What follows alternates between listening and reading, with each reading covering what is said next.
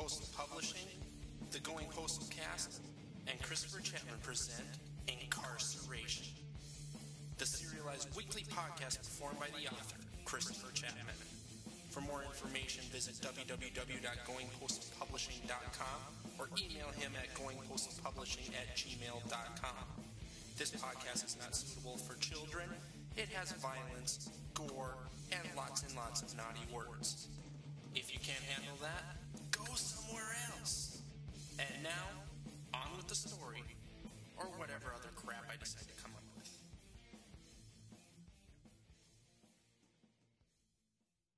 Hello, junkies! Now, don't go getting all upset. I can actually say that this week. Why can I say that? Because of so many new subscribers, all thanks to the Scott Sigler podcast. For those of you who aren't aware of that, I had a promo run on the Scott Sigler podcast this past week, and mysteriously over the last week, we've doubled in size. So that led to all kinds of riches in the iTunes department, meaning that I was actually featured on the new and noteworthy section of the literature charts and was also number 12 on the literature charts at one point. I don't know if I was any higher or not, but that was kind of very interesting. I, I was kind of shocked. I check my subscribers yeah, every couple of days or so, and I happened to go on on Monday and I saw that whoa, my subscribers were up by like 20, and I was like, I just was blown away by it. And I was like, oh, I wonder if that promo ran. And sure enough, listened to Scott Sigler's MVP, and which, by the way, is a great story. And those of you who uh, may not have listened to Scott, go check it out, scottsigler.com. So that was pretty much uh, the highlight of my week. So it, things were going really well this week, and it was nice to see uh, podcasts that started, what, nine weeks ago to be so high up on the charts. It was kind of nice and is one of uh, the bright spots of doing this. So as far as other updates, I'm still working on the audiobook. I have had like zero time over the last couple of weeks with Halloween, uh, the candidate, which I'll get to the candidate in just a second. Uh, with everything going on, I have basically, I have two more chapters to edit and then the audiobook for incarceration will be sent to all the appropriate places, including being sold on the website. So I will hopefully have that done very soon and just gotta get through life.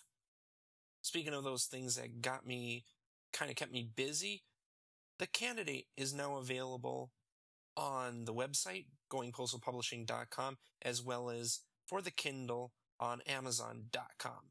And if you're going to buy it off of Amazon, just click through the banner on the website and go there and get it, and I get a few extra cents.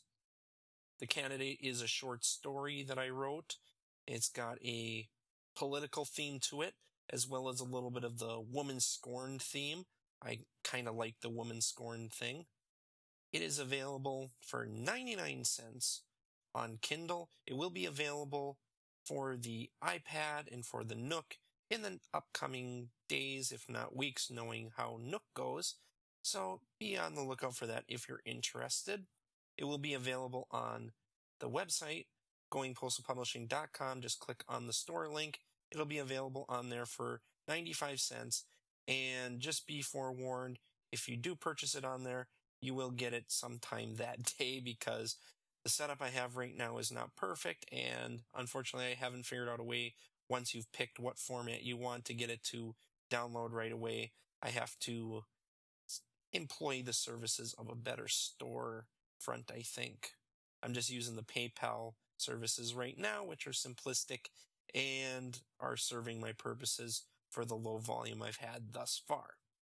Now into my NaNoWriMo updates. As you all know, NaNoWriMo is going on through the month of November, and I am currently doing about an 1800 word per day, 1900 word per day pace. So I'm hopefully going to be done with my 50,000 words for the month before November's over with. Sometimes that's easier said than done. But that brings me into a topic that I wanted to talk about the differences in writing between horror and fantasy or young adult. I, I've been uh, working on this new story, as I've mentioned in previous episodes, my first venture into fantasy, and with that, it's kind of going more young adult. I kind of like to swear in my stories. I feel as if people under extreme circumstances, swearing is kind of a natural thing. You're not going to see uh, a building explode and somebody's just going to go, oh wow, look at that. No, they're going to say, holy shit, man. What the? F-? Well, you get the point. So that was the first thing I had to reprogram myself on, getting rid of the swearing. Then there was the other thing. Very elaborate deaths. Right away in the first chapter of this book, I kind of put in a scene in which a guy's face was basically melting off and I was being very descriptive about it. And then I was basically finishing up and I realized, oh, crap, this is for young adults. And so I went back and came up with a softer way of killing him, I suppose, or a less graphic way. It, I still kind of got a little creepy with it, but it was I definitely had to soften it up a little bit because I didn't want to just completely go out there and go straightforward horror because that's what I've been used to writing for the last 15 years or so. But the fantasy story is coming along quite well. I'm putting things together as far as getting the plot going and moving, creating a world that I think is very my style of fantasy and my style of a fantasy world. So putting that together and it's a little bit different, I think, from traditional fantasy stories because I employ a, a more of a real world approach. So enough about that. Let's get into incarceration. I want to get the story going, so let's just get right into it. Here it is.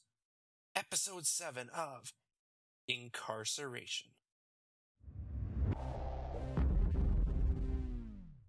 Chapter 13 Jason had been in handcuffs for long enough. He'd been told that was all precautionary. In the confusion brought on by the death of his parents, he'd believed the cop. How could he have been so stupid? He knew better than to trust the cop. He tried to move his arms out from behind his back, but was restricted by the cuffs. They were far too tight. He'd been feeling tingling in his fingers for more than fifteen minutes. It was hard to tell time when he'd been in a room that held only one table and two chairs. He was sitting in one of those chairs. A large mirror lined the wall opposite the door that he'd entered through. He'd heard stories about the police having two-way mirrors. A cop would enter the room and try to get a suspect to confess while a group of cops, and sometimes a video camera, would be on the other side of the mirror, watching everything. He stared at the mirror, wanting them to know that he knew that they were there. The door opened, causing him to break his stare. He looked at the door as Chief of Police Randy Thompson walked through. He carried a pad of paper and a small tape deck. He placed the tape deck onto the table and sat down opposite him, pressing the red record button as he did. He placed the pad in front of him and started writing with a red pen. I thought I was supposed to talk to the other officer about what happened, Jason said, half crying. Consider this your opportunity, Randy said, pointing at the tape recorder. For the record, my name is Randy Thompson. I'm the chief of police. I'm recording this conversation, as well as taking notes with my notepad. He held up the pad. I want you to tell me everything as you remember it one last time. I'm going to be honest with you. Things don't look good, Jason. I have a group of officers working through the night, trying to make sure that those bodies make it to the morgue, where they're going to be more heavily guarded. There was a long pause as Thompson looked at him strangely. Was he waiting for some sort of reaction? He was. What kind of reaction could he possibly be waiting for? Anyways, Thompson continued, I want to make sure that we're telling each other the truth here, not leaving anything behind. Can we agree on that? Jason nodded. Good. Now, why don't you go ahead and tell me everything? For the third time that night, Jason told Officer Thompson everything that had happened, From seeing the man in the hall to seeing him again right outside the cruiser, he said everything in as much detail as he could. He saw a surprised expression on Thompson's face when he went into detail about how the blood felt when it hit him, even mentioning his surprise when he realized what it was. When it was all over, Thompson's expression returned to the way it had been before he'd started. Thompson didn't believe him. Thank you, Mr. Rangel, Thompson said, looking smug. I'm sure that will prove very useful. Now, I have to ask you about those scissors. What about them? You say you used them to stab the killer in the chest, then pushed him down the stairs. Is that correct? Yes, Jason answered, not liking where this was headed. I personally checked both areas when I entered the house. Thompson paused, as if he was choosing his words carefully. There was no body. I told you, he got up. Oh, that's right. He was sitting outside my police cruiser, trying to kill you while you hid in my car. Jason didn't answer. I'm trying to make heads or tails of this, Jason. I'm having a difficult time believing in the existence of this killer. There has, so far, been absolutely no evidence to confirm that this person even exists. Thompson started flipping through his notepad. Jason saw that there had been some notes that had been written in there before he'd entered the room. He was reading them now. I got off the phone with your principal, Thompson continued. A Mr. Griffin. What? I consider it my duty to do background checks on my witnesses, as well as my suspects. Somebody needed to tell him that you wouldn't be going to school in the morning. After all, your parents just died. In your position, I imagine you won't be going to school for quite a while. Jason stared at him. Oh, and while I was on the phone with him, he filled me in on some other things. Imagine that. Let me say that it was very eye opening. Jason hadn't initially known where he was going with this, but now he understood completely. Thompson had done some poking and talked to a man that wasn't exactly going to become a member of his fan club anytime soon. This was getting bad in a hurry. He told me that there was an incident at school today. He told me that you got into a fight with Nathan Paulson, and the fight ended with you sending him to the hospital. I'm guessing that's why your hands look as if they've been through a meat grinder. He paused for dramatic effect. Jason hated him for it. Now that I think about it, I think I may have seen him at the hospital while I was there this afternoon. You did quite a number on him. Another pause. Mr. Griffin went on to say that you had a heated argument with him after he mentioned something about your temper. He says that you became hostile and harassed him about one of his problems. He's an alcoholic, Jason said through gritted teeth. He knew what this guy was trying to do. He'd gotten wind that he had a bad temper and was now trying to add fuel to the fire to see if he could get those flames going and get them burning bright. The problem was that it was working. He could feel his anger returning. I'm not really sure how that's relevant, Thompson said, looking Jason straight in the eyes.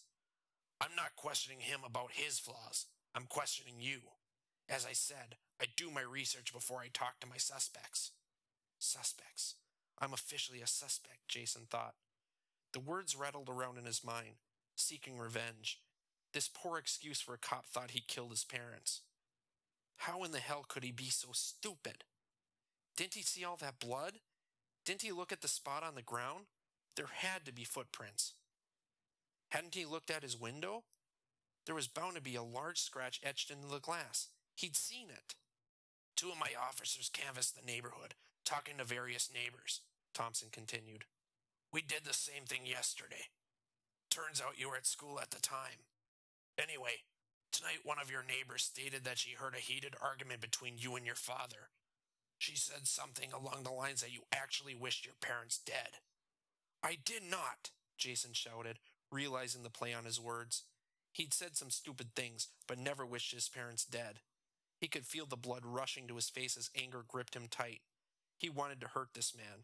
If only there weren't any handcuffs on him, then he'd have a fair fight. Jason didn't come until he realized that he had just played into the cop's hands. The cop was right about doing his homework. He'd learned exactly how to push each and every one of his buttons and get the reactions he needed out of him. He knew how it was supposed to work and used it to his advantage. Jason saw the expression on Thompson's face. He was startled. Jason looked around. He hadn't realized that he was now standing. He had been so upset that he had stood up and hadn't noticed. Could you please sit down, Mr. Rangel? Thompson said. I'd like to get through this interview with no more outbursts.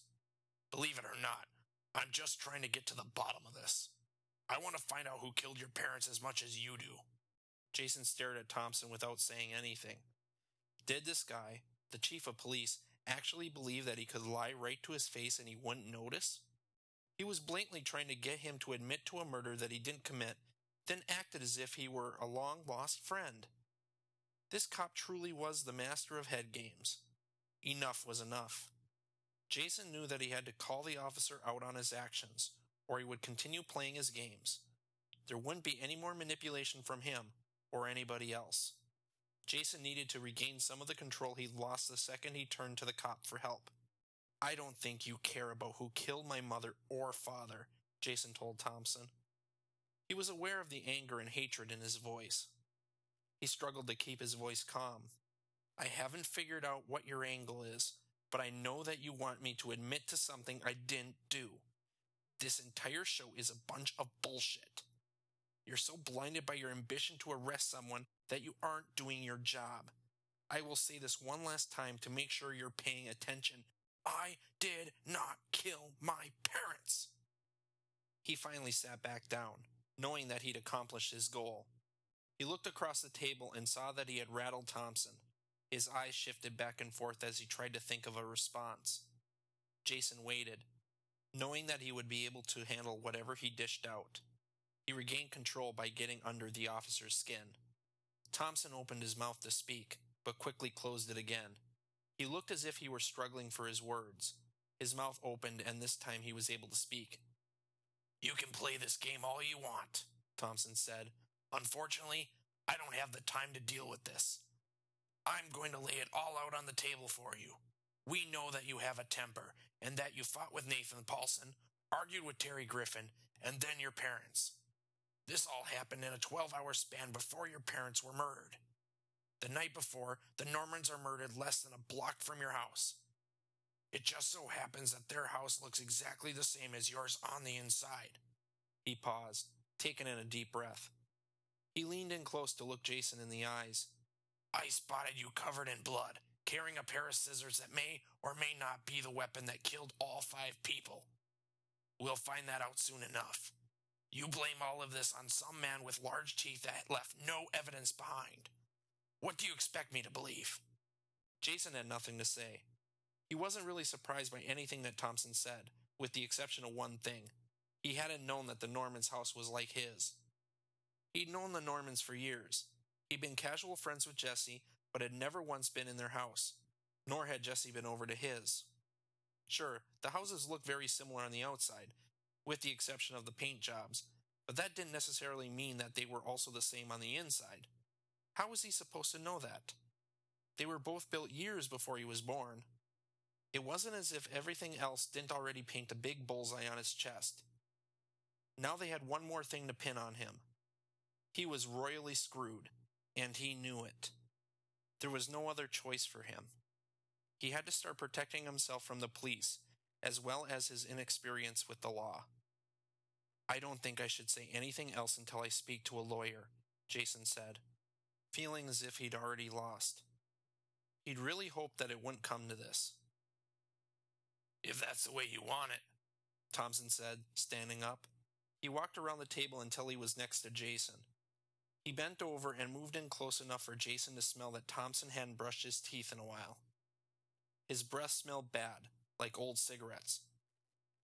If that's how you want it, fine, Thompson said, spittle flying from his lips onto the side of Jason's face. For now, I'm holding you for the murders of Mary and Gary Rangel and the entire Norman family. You've already been given your Miranda rights, so let's get this show on the road. Thompson looked at the mirror on the wall, made a motion to come in with his hands, then waited. The door opened, revealing two officers. They entered the room, heading straight to Jason. He tried standing, but felt the pressure on his shoulders. Thompson had a hand on each shoulder, holding him where he was. This goes a hell of a lot easier if you cooperate, Thompson said. Let's not add resisting an officer to your laundry list of problems. You're in enough hot water as it is. Still, Jason tried to resist. He didn't want to be here. He wanted to be somewhere, anywhere, but found himself being held against his will by an officer who was blind to the truth. Why couldn't he see that there was something wrong with this picture? The two officers grabbed him and pulled him from the room. Jason was surprised by how strong they were. They moved him like he didn't weigh more than a sack of potatoes, carrying him if they had to. Eventually, Jason stopped resisting. He realized that this was going to happen whether he wanted it to or not, and he didn't like it. He was brought to processing, where they took his fingerprints and mugshot. Despite his innocence, he felt like a criminal as he stood before the camera, holding a sign with his name on it. They asked him to turn sideways, took even more photos, and even took several close up photos of his injured hands. Next, they brought him to a small room where the handcuffs were released. He was handed a small sack of clothes and told to change. He looked down at the clothes in his hand. The ensemble consisted of an orange shirt, orange pants, and slippers. Jason looked at the officers. He didn't want to do this. He could see on their faces that they weren't messing around. They each had their hands on their clubs. He suspected that they would use them if needed. Even in his anger and frustration, he didn't want to give them a reason. He did as he was told, removing his clothes, then putting on his new orange jail uniform.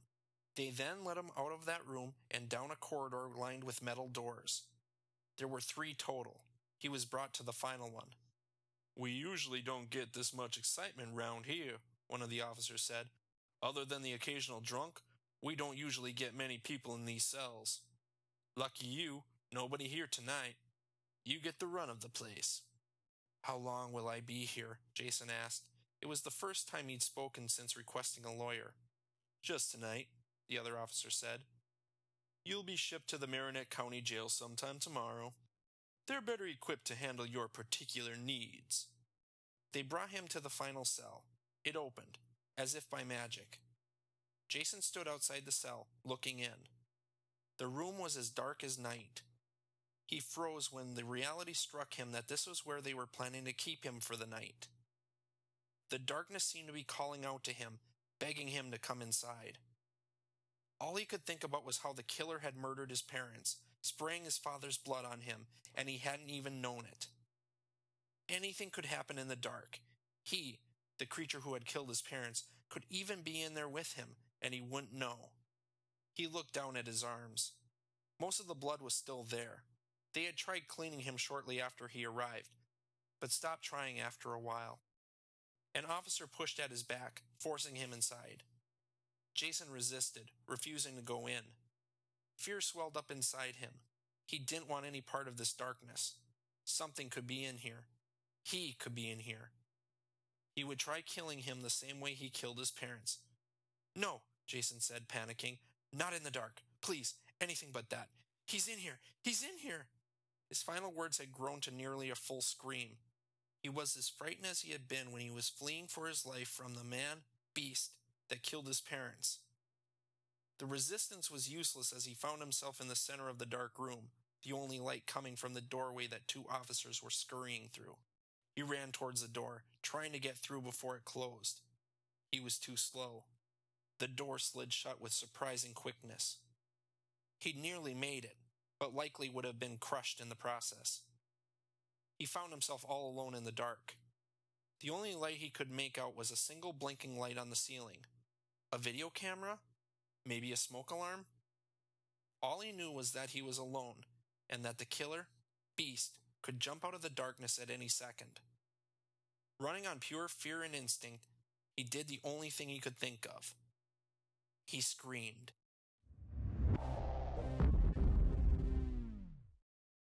So there it is. Episode 7 of Incarceration. Hope you enjoyed it. It is time to get out of here, so I'm just going to do my due diligence and just promote the crap out of myself. Hope you don't mind. Like me on Facebook, facebook.com slash going postal publishing. Follow me on Twitter, twitter.com slash going postal pub. Go to YouTube. Do what you have to there. Email me questions, comments, cheap shots. Tell me what you think. Tell me you hate my guts and that you want me to die. Going Postal Publishing at gmail.com. I'll be back next week with yet another episode of Incarceration. So until next time, that's all, folks. You've been listening to the Going Postal Cast. For updates about Christopher Chapman, his stories, and future podcast happenings, be sure to go to goingpostalpublishing.com. If you want to follow along on Twitter, twitter.com slash goingpostalpub, or like them at facebook.com slash Going Postal Publishing. This podcast is copyright 2012 Going Postal Publishing.